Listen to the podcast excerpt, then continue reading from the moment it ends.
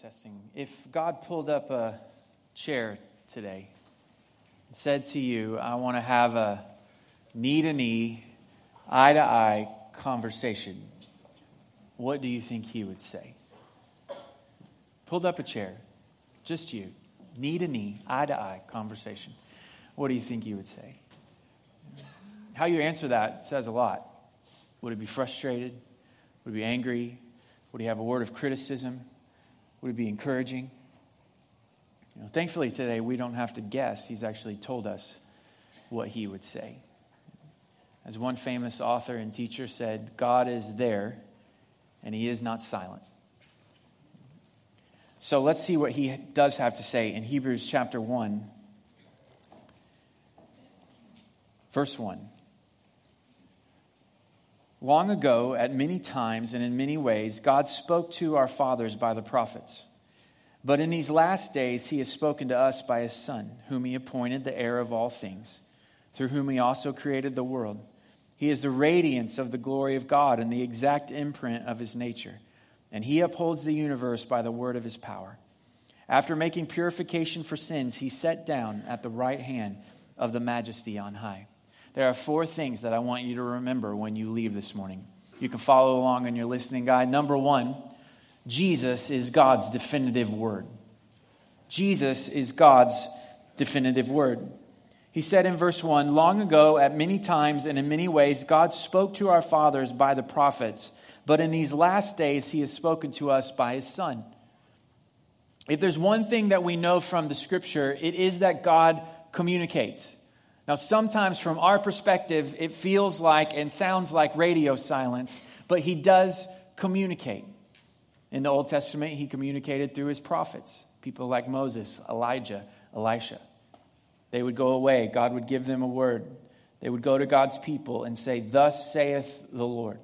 But Hebrews says, in these latter days, these last days, God has chosen to speak through his son. I met Amanda in college, and fell instantly in love. Immediately. I mean, I didn't say that out loud because that would be weird.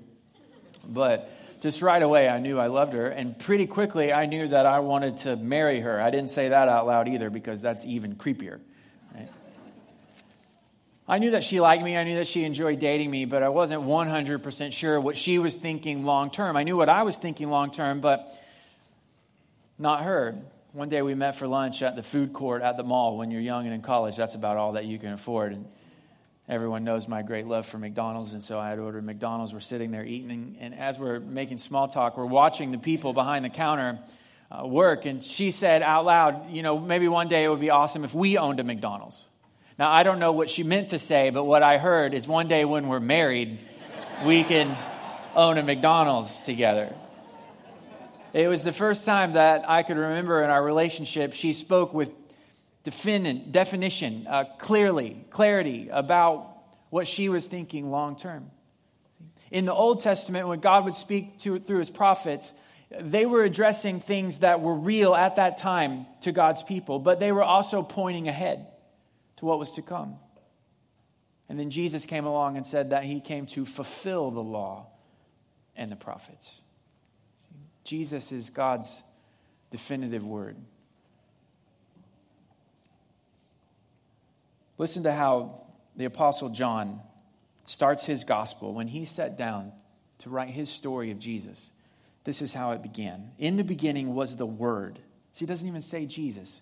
He uses this title instead, the Word with a capital W. And the Word was with God, and the Word was God. He was in the beginning with God. All things were made through him, and without him, not anything made that was made. Jesus is God's definitive word. The second thing I want you to remember when you leave is that Jesus is Lord of God's creation.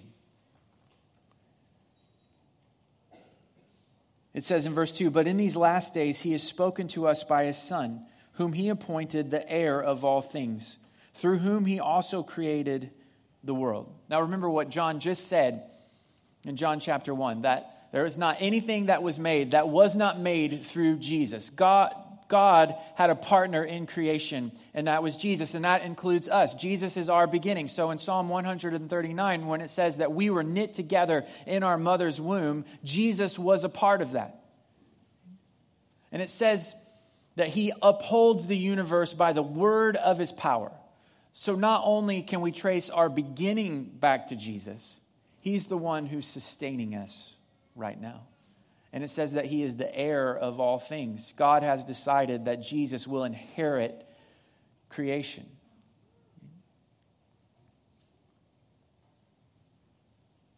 You know, there are people around the world that claim to be Jesus. There's a Jesus in Brazil. He lives on a small compound with 12 female disciples.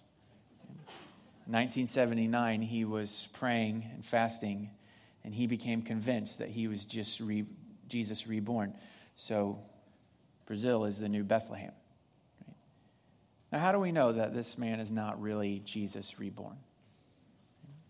Because Jesus has promised us when he returns, he's going to claim his inheritance. That's what the book of Revelation is all about. Jesus taking with authority from Satan, sin, and death what is rightfully his. And we know that his inheritance is bigger than a small compound in Brasilia, Brazil. All of creation, including us, Jesus is the heir of all things. So here's what that means for us. As Jesus is the Alpha and the Omega, the beginning and the end, the first letter of the Greek alphabet, the last letter of the Greek alphabet, He is the A, He is the Z, everything in between. It means that every road in our lives that does not begin and end with Jesus is a dead end. Every road that does not begin and end with Jesus is a dead end. So, in our work, He's the beginning. So, Jesus, I want to do your will as I work. And He's the end. Through my work, I want you to receive glory and honor, and I want people to come to know you and see you in the way that I work. In our family, Jesus, you're the beginning. I, I want to do your will as a husband and as a father, the way that we order our home. And you're the end. I want you to receive glory and honor and praise through the way that we live. And I want our neighbors to be able to see that you are real in our lives. In our success, which we're all striving after, Jesus is the beginning and the end. In my success and in my influence, I want to do your will. And you are the end of any success or influence I'll have in this world. I want people to see you. I want you to be glorified and honored in all of my success. But if we choose those paths on our own, we don't care about what God's will is, we don't care about who gets the glory except us. That's a dead end. The problem with many of the roads that we're on is they are so long when we get to the end and realize it's a dead end, we will have wasted our lives. Jesus is Lord of God's creation. He is the beginning, He is the sustainer, and He is the end. The third thing I want you to write down Jesus is one with God. It says in verse 3 He is the radiance of the glory of God and the exact imprint of His nature and he upholds the universe by the word of his power. When it says that Jesus is the radiance of God's glory, it pushes us back into the Old Testament book of Exodus when God would lead his people with a pillar of fire at night and a cloud by day. So if you woke up in the middle of the night as an Israelite, you stepped outside of your tent, you didn't have to wonder, is God with us? Because you could look and see the fire. In the daytime, when they were wandering through the wilderness from place to place to place, they didn't have to wonder, are we on our own? They could look to see the cloud that was leading them. They could look to the tinted tabernacle and see God's presence there as Moses, their leader, would meet with God. Sometimes I find myself thinking, you know, if that kind of thing happened to me, then that would be good. Or even I hear supernatural stories of God working in people's lives. Like I remember reading about this village in Cambodia.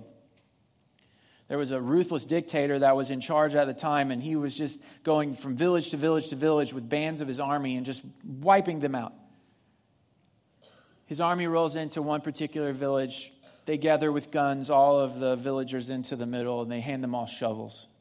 They make them start digging their own graves.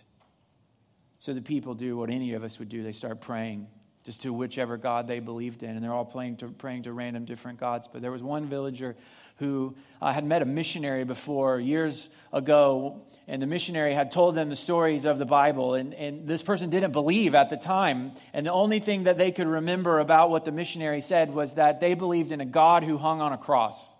And so this villager started praying to the God who hung on a cross. And pretty soon it started to catch on, and all the villagers became unified in praying to the God who came on the cross. One of them turned over their shoulder, the army gone, disappeared, thin air.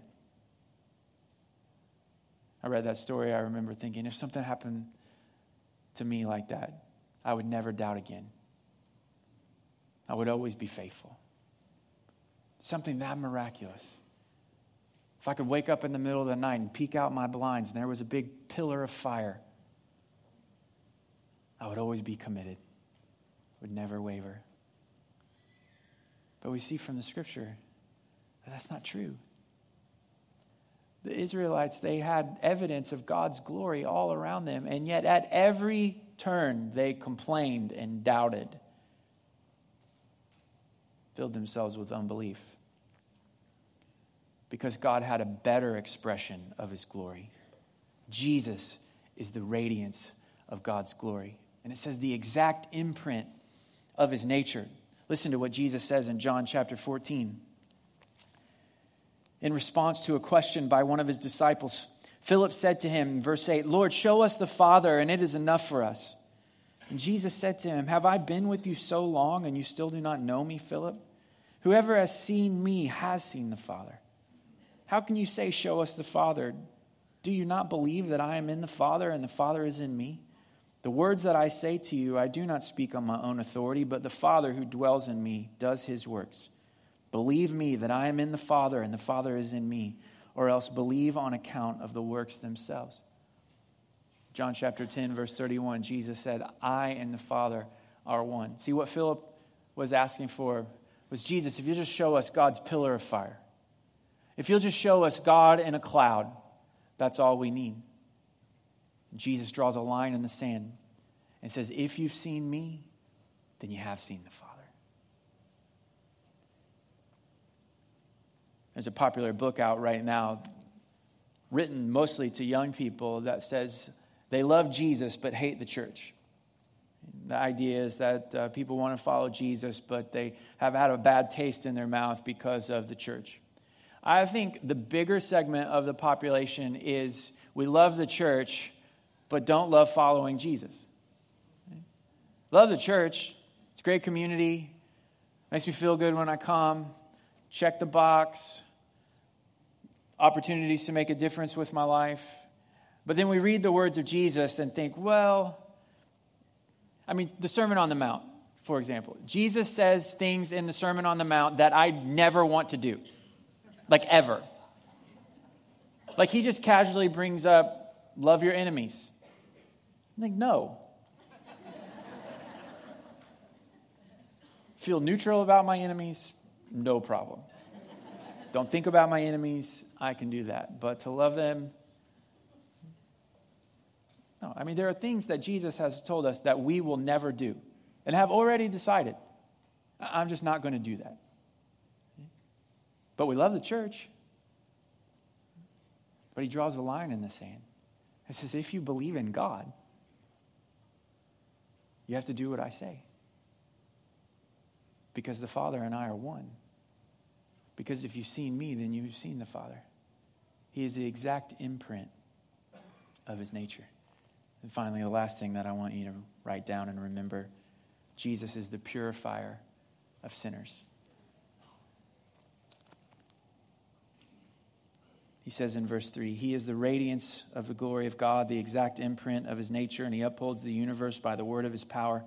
After making purification for sins, he sat down at the right hand of the majesty on high.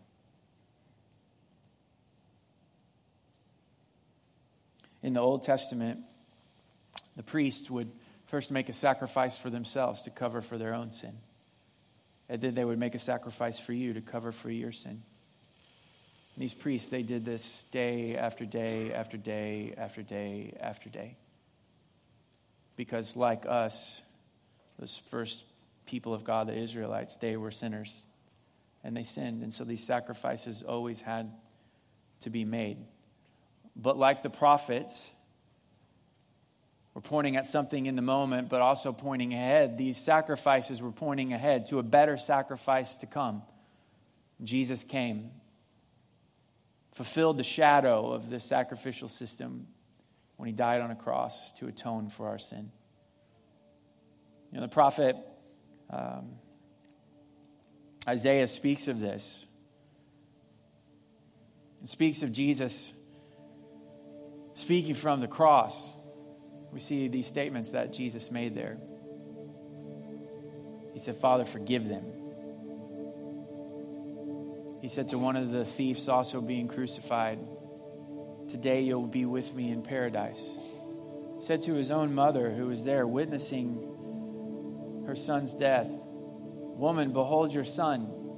Standing next to her was one of the original disciples, John. He says to John, Behold your mother, meaning, will you take care of my mom for me? He was honest from the cross. My God, my God, why have you forsaken me? Quoting from the Psalms. We see his humanity there when he said, I'm thirsty He said, Father, into your hands I commit my spirit. And then he said, It is finished. That's why we read in Hebrews chapter 1, verse 3, that after making purification for sins, he sat down at the right hand of God. You know the reason why he sat down? Because it was finished. He wasn't like those Old Testament priests that had to do it over and over and over and over and over and over and over and over and over again. One time for all time for everyone. It's finished. The prophet Isaiah said that all of our righteousness is like a filthy rag. So I brought a filthy rag. used to be a t shirt. I mean, you have these in, in your house, and, you know, I don't need to be convinced that uh, my life is a lot like this filthy rag. I mean, I know I'm a sinner. I mean, even just a couple of days ago, I Lost my cool and my testimony with a service provider on the phone. Amanda ran in and said, What's the matter? And I was like, I'm a terrible person. That's what is the matter. And I had to apologize to the person and said, I know it's not your fault. I know that you don't have anything to do with this. You're just the unfortunate person who had to answer my phone call, and I apologize. Thankfully, I don't think they knew that I was a pastor and hurt the cause of Christ in that moment. So I just felt awful about it. But you know, it's not like I can call back the 1 800 number and trace and apologize to them again. So when I read the prophet's words that my righteousness is like a filthy rag, like I get it. I get it. And then I come to church and we talk about forgiveness, and I love that. And I believe that because I need that. I mean, maybe you don't. Maybe it's like Jesus won and then you won A, and it's like you've sinned one time in high school, but never again since then. And so you really feel bad about it. But me, it's a daily struggle. And so when we talk about forgiveness here, that's real to me. But I also know that if I went to wash this rag, it wouldn't totally get clean. It would be cleaner but it would still have spots and blemishes and stains. I mean, I could bleach the heck out of it, but I know really then it would just fall apart.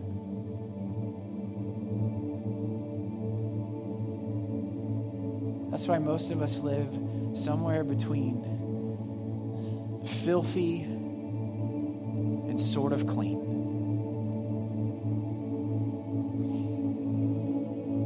But it comes along and says that Jesus is the purifier of sinners. He's not interested today in just washing us mostly clean. He comes and opens up a fresh new package of packages of shirts for us. Fresh out of the box, brand new, born again. I mentioned last week that you know nobody outside of Houston has really ever cared about Bayou City Fellowship. But we had our 15 seconds of fame there when the hurricane came, and now that's gone. That's big time gone. But if you went to and picked up the latest issue of Time magazine, you'd actually see our church, uh, church's picture in there. Uh, this is one of our staff members. This is Alicia, and she's surrounded by a million bottles of water. This is a warehouse that we have at our other campus. If you're a guest with us, we're doing this right now here, but a whole nother set of our family is doing the exact same thing in a different part of town, and they pretty much have everything that we have. They, uh, we have a warehouse here, and they have a warehouse there. And, you know, it's weird that a church would have one warehouse, let alone two warehouses, but we just kind of dumb lucked into these things and all the time we're asking God, you know, why, why do we have those these things? And, and that warehouse that you saw in the picture, it, it's supposed to be our new worship gathering place starting next Easter. Construction was supposed to begin in July, but you've done construction before, and so it was delayed. And so at the end of the, July, the end of July, we decided to have a, a worship and prayer night right there in that warehouse, just as a way to dedicate this building to God, to just fill it up with prayer and worship and praise and faith and expectation. And so, on the hottest day of the year at that point, we gathered that campus in the warehouse to worship and pray, unair conditioned, 100% uh, hot, and uh, it was just a fantastic, amazing time. And at the end of it, we gave out Sharpie markers and said, Hey, before you leave, we want you to write a request on the walls It could be personal, it could be for the church. Just go and write a request. And lots of people do that. Lots of churches have done that. You've done that. If you've ever built a home, you went in there, you wrote some scripture, you wrote a prayer down somewhere. That was what I was planning to say, but right before I released him to do that, and I said, and please do me a favor, before you write your request, will you just write Jesus' name real big right before your request? honestly, it sounded like an awesome thing to say, but I didn't have a real compelling reason. It just came out of my mouth. So we have these warehouses that we weren't planning on having. We have a prayer and worship night. Construction gets delayed again. It's supposed to be August. And now we have these warehouses filled with hurricane relief supplies, and we end up in Time Magazine, and that's in the background.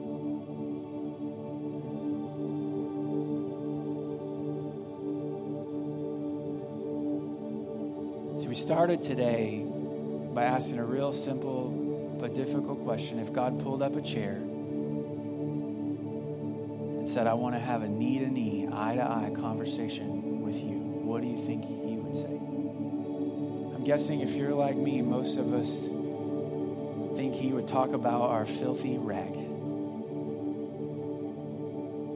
That He'd be frustrated, potentially angry at us but what Hebrews chapter 1 tells us is if he pulled up a chair to talk to you today, he would tell you about Jesus. He'd tell you about his son. He'd tell you how his son is his definitive word. He'd tell you about how his son is the Lord of creation. He'd tell you about how his son is one with him, and he'd tell you that he is the purifier of sinners. So if God is going to speak to you today, the first thing that He's going to tell you about is Jesus. And that's really good news for us. Let's pray.